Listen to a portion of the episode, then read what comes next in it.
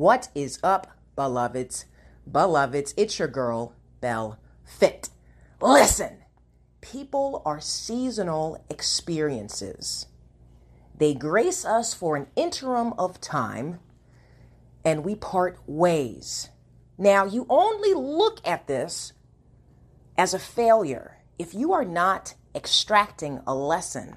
People are real life mentors. Truly, you can learn something from everyone you come into contact with. So don't be discouraged if that particular relationship does not stand the test of time because no matter what, if you're looking in the right place, it will refine your grind. You will learn things about yourself, you will expand on your horizons, and you will have an even more abounding future. Now, with that said, may God bless you in fitness, health, and in spiritual wealth. I am Belle Fit.